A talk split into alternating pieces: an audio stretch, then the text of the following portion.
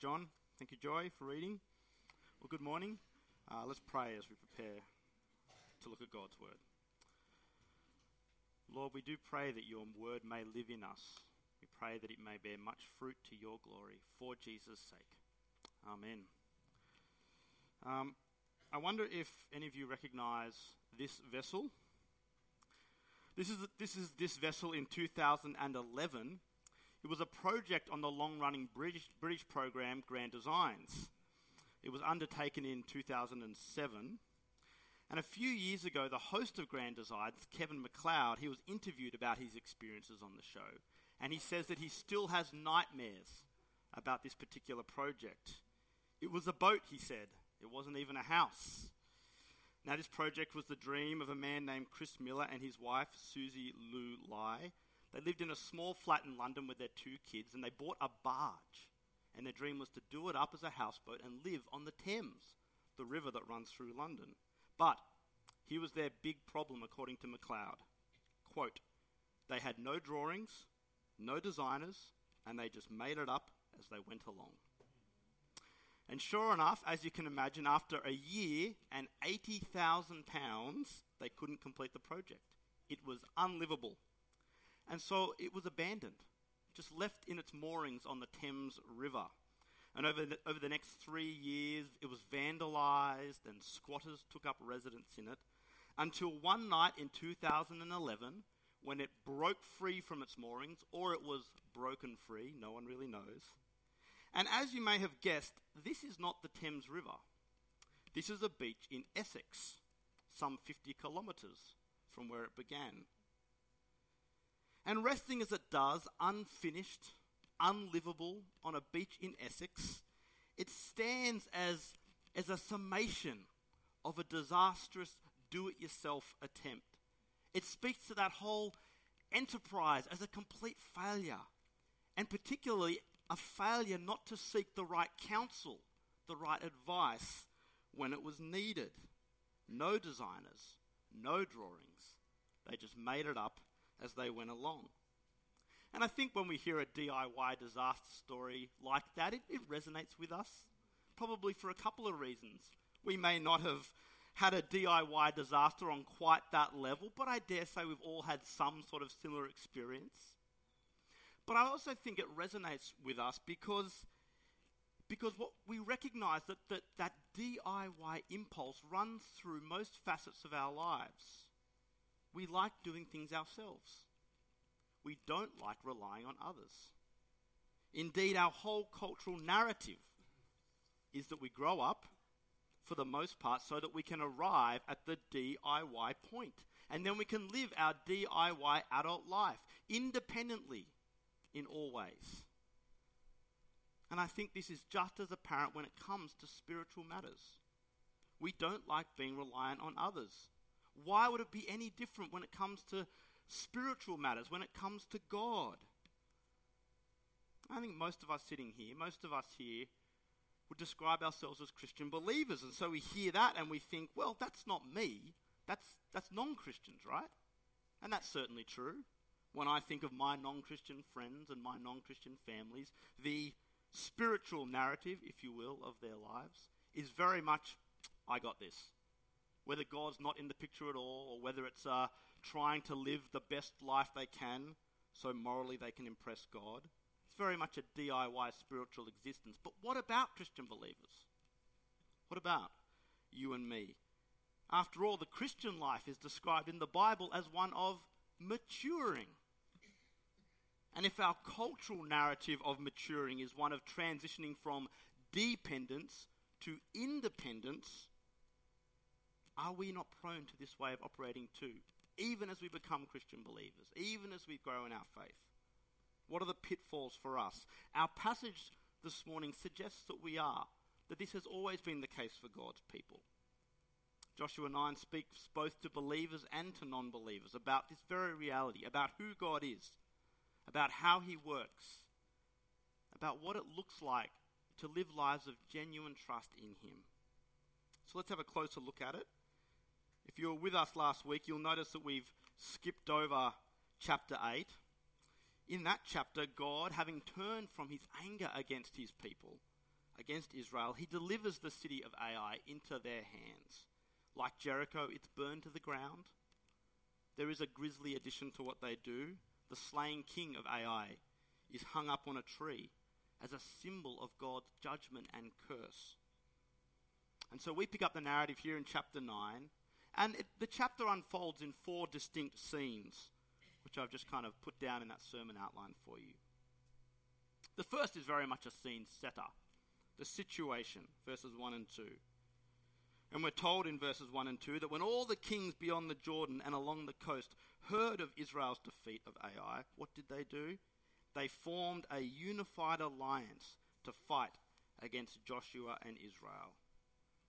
A unified alliance. It, it symbolizes the entrenched spiritual opposition across the board of the people of Canaan. Well, almost all the people of Canaan. It's not completely united. The second scene, we encounter this Gibeonite deception. See, the people of Gibeon, they decide upon an entirely different course of action. Instead of acting with hostility, we're told in verse 4 they acted deceptively. They put on this performance piece. Verses 4 and 5, you see there, they've worn out sacks, torn wineskins, patched sandals and clothes, the dry and mouldy food. Reminds me a bit of the movie Catch Me If You Can. I'm not sure if you're familiar with that movie. It's based on the true story of a young man named Frank Abagnale Jr., who before his 19th birthday had successfully forged millions of dollars in checks while posing as a pilot, as a doctor, and as a legal prosecutor. How did this teenager get away with it? Well, he looked the part. He looked the part. I, the pilot was his most impressive. He, he, he got the, the, the, the Pan Am checks to look exactly the same. He managed to get the uniform. He learnt the jargon so that when he was playing the part of a pilot, he never actually got behind the controls of a plane. But they couldn't tell the difference, and everyone bought it. He went to great lengths, and his deception worked over and over again. And we see the Gibeonites going to these sorts of lengths. They present a look in order to achieve a deception. But why? What is their point? Verse 6 tells us. They went to Joshua in the camp at Gilgal, and they said to him and the men of Israel, We have come from a distant land. Please make a treaty with us. They want to make a treaty with Israel. They want to form a covenant. In particular, they go on to say that they want to be Israel's servants. Their servant nation, basically. And these sorts of alliances weren't uncommon in the ancient Near East. They rightly suspect that there's this geographical limit to Israel's conquering.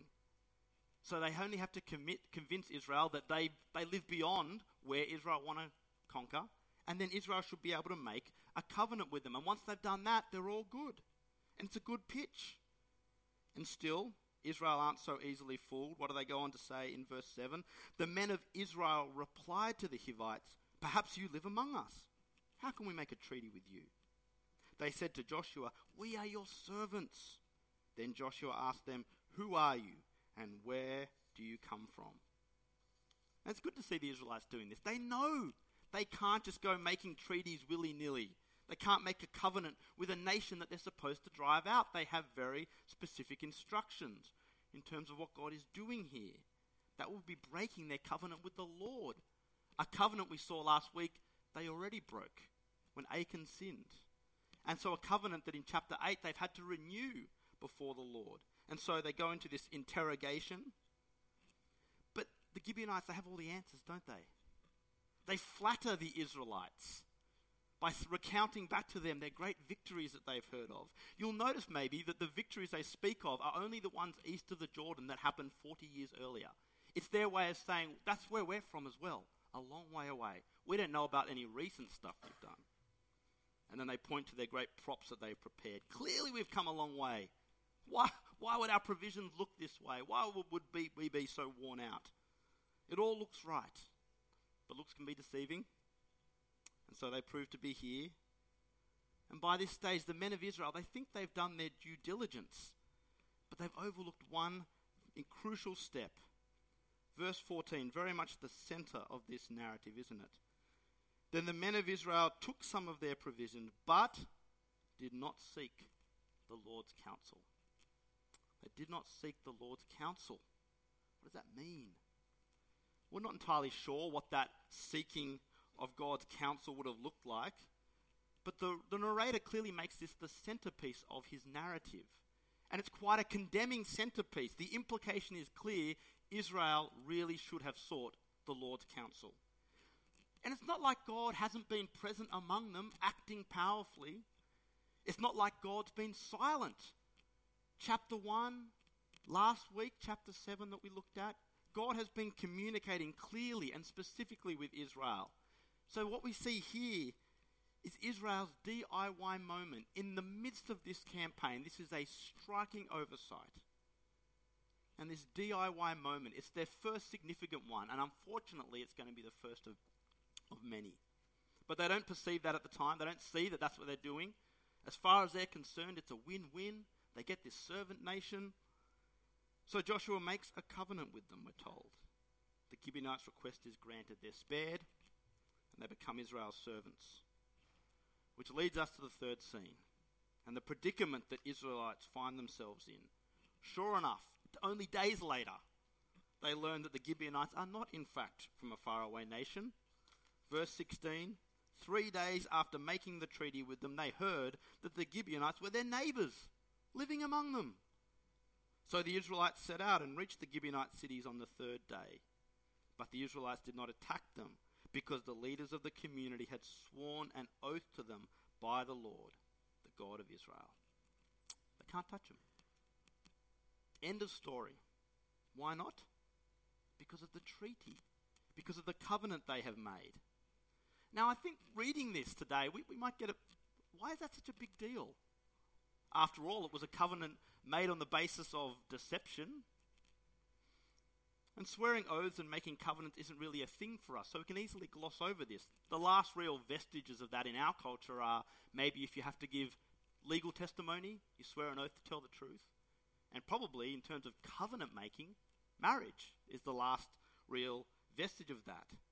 When bride and the groom are swearing their vows, they're actually making a covenant. It's a solemn thing, and yet we know in 21st century Western society just how seriously marriage covenants are kept. Covenants were certainly a much bigger deal in the ancient Near East, but in this instance, it's not so much the covenant itself, but how it's made. How is it made? Israel swears it by the Lord. They swear it by the Lord. Now, this is not inappropriate, this is appropriate. It's how God expects his people to make covenants. Because it, it, rec- it by swearing by God recognizes his reality. It recognizes Israel's reliance on him and God's capacity to hold Israel to their word, to hold Israel to account. It's a good thing that they swear covenants by the Lord, they just have to swear the right covenants. And in this case, it places Israel in a bind. They're suddenly aware that whatever they do, they're going to let God down. Which leads them to a solution, but a compromised one. On balance, we see the leaders decide to keep the covenant they've made with Gibeon, having just gone through a, a significantly tragic moment when they didn't keep the covenant and God's anger was against them. They decide to do that.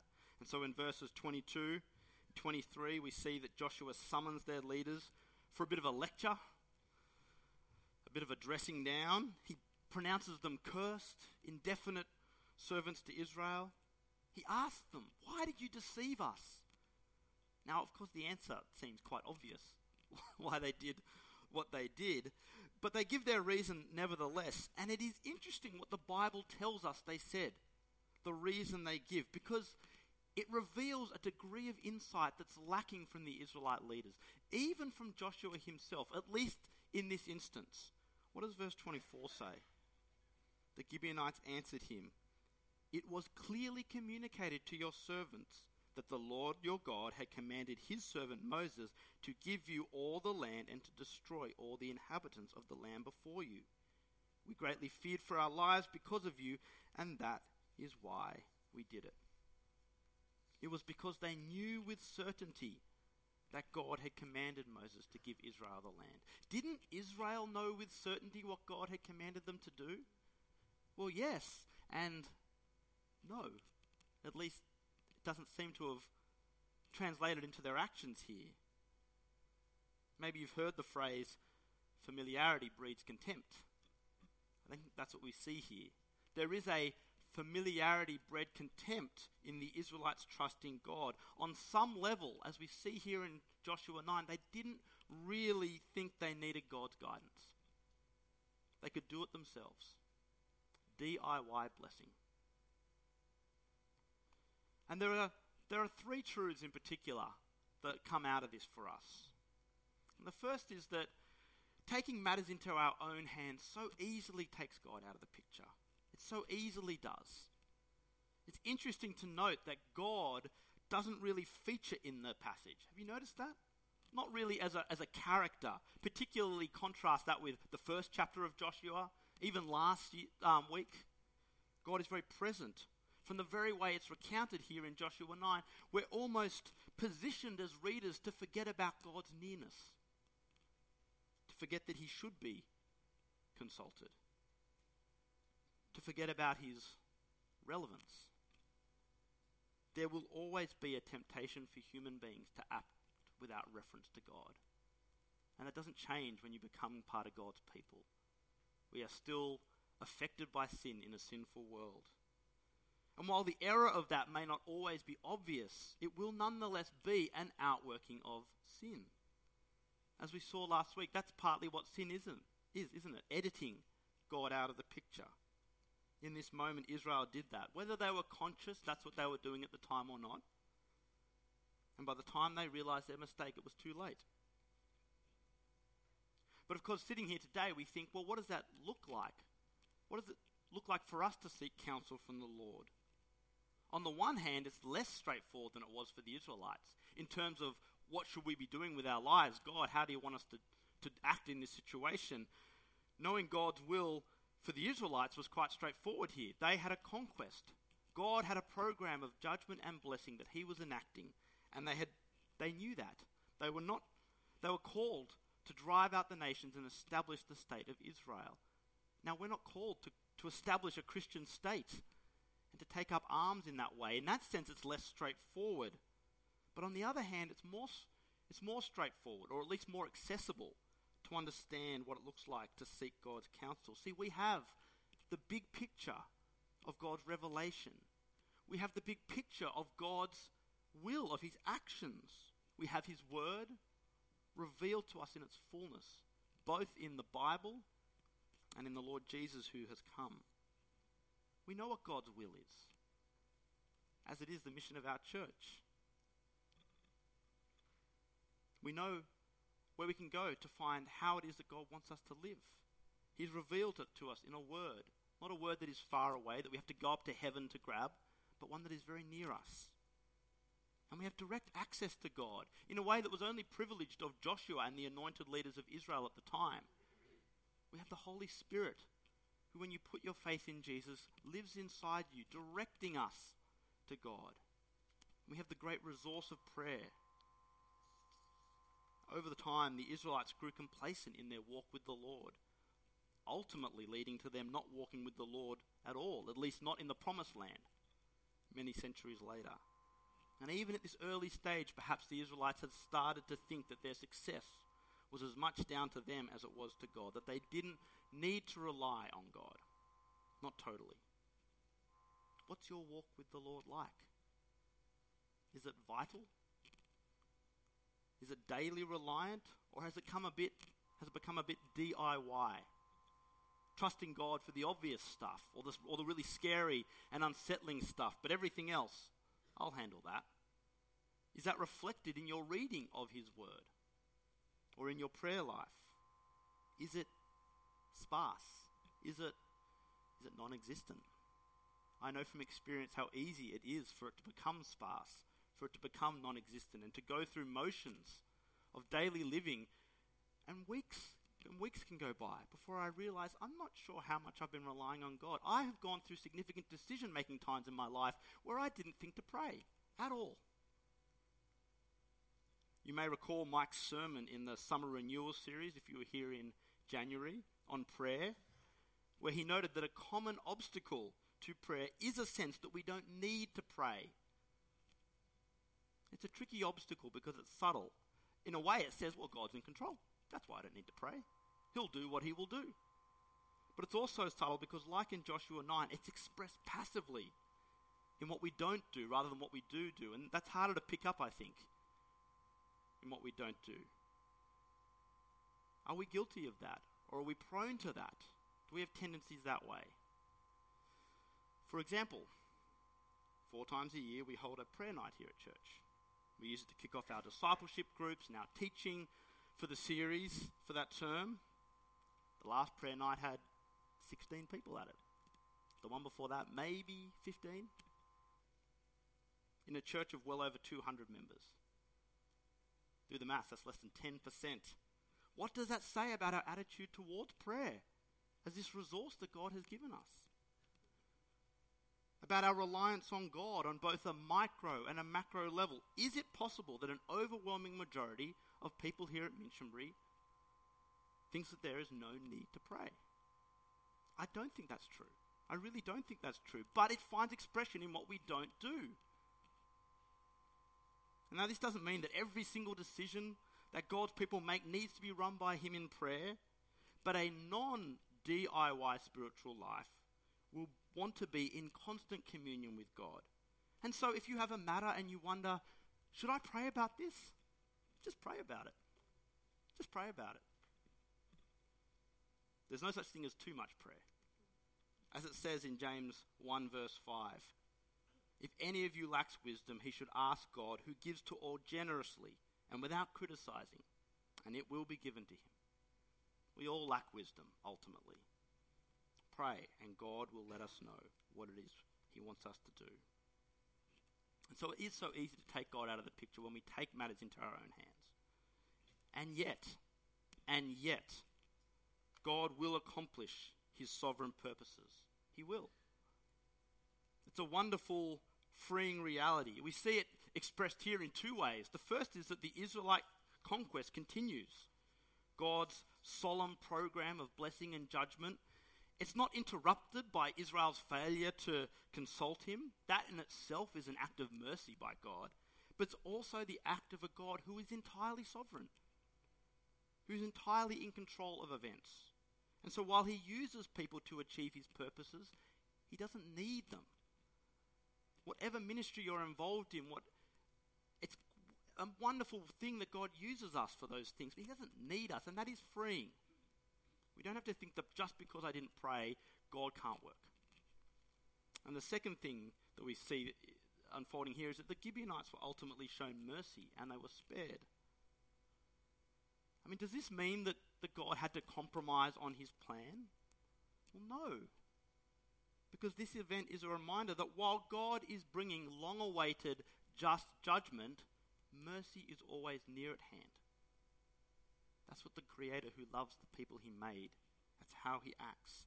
Much like Rahab before them, the Gibeonites cast themselves on the mercy of God. Yes, they do it in a humanly deceptive way, but nonetheless, they cast themselves on the mercy of God and they're spared. And like the conquest of Canaan, God's ultimate judgment at the end of time has been promised. It's certain. But mercy is near at hand. And so Paul writes to the church in Rome and he encourages them to share the good news and to promote the sharing of the good news wider and wider and wider. Why? Because everyone who calls on the name of the Lord will be saved. They will be. Everyone who calls on the name of the Lord will be saved. God will accomplish his purposes. And lastly, we see the cross. It's that ultimate example, isn't it, of God's purposes through sinful actions. God's divine, just, holy purposes, ultimately glorious purposes, being expressed through sinful actions.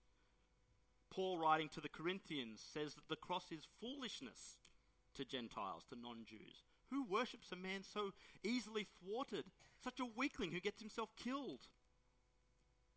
He says that to the Jewish people, it's a stumbling block. Who worships a man hung on a tree? Like the king of Ai, that man is cursed. Indeed, Jesus was cursed. That is the whole terrible and glorious point of the cross.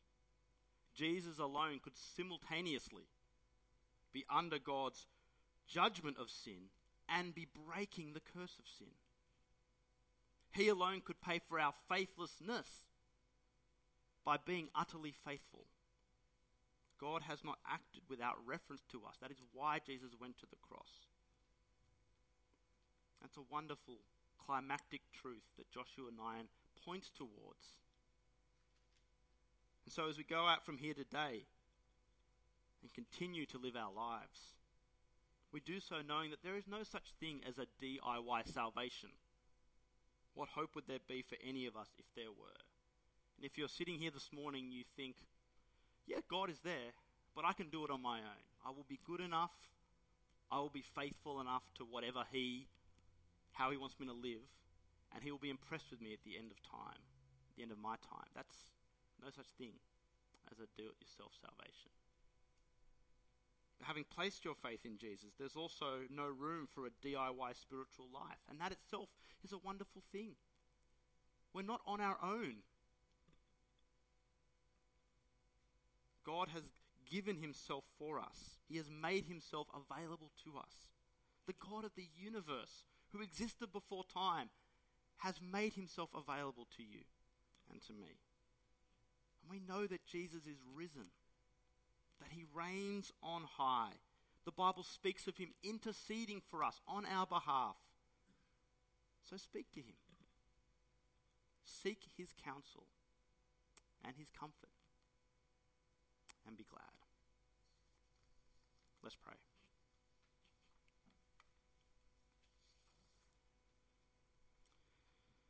Heavenly Father, we, we thank you for your work of grace in our lives. We do pray that you would help us to live lives that are constantly orientated towards you. That we might be reliant on you in all ways. Give us the wisdom to know what that looks like. We pray for our family and friends who don't know you. By the witness of our lives, may you point them to Jesus and to the love, the mercy, the guidance, and the hope that is found in him alone.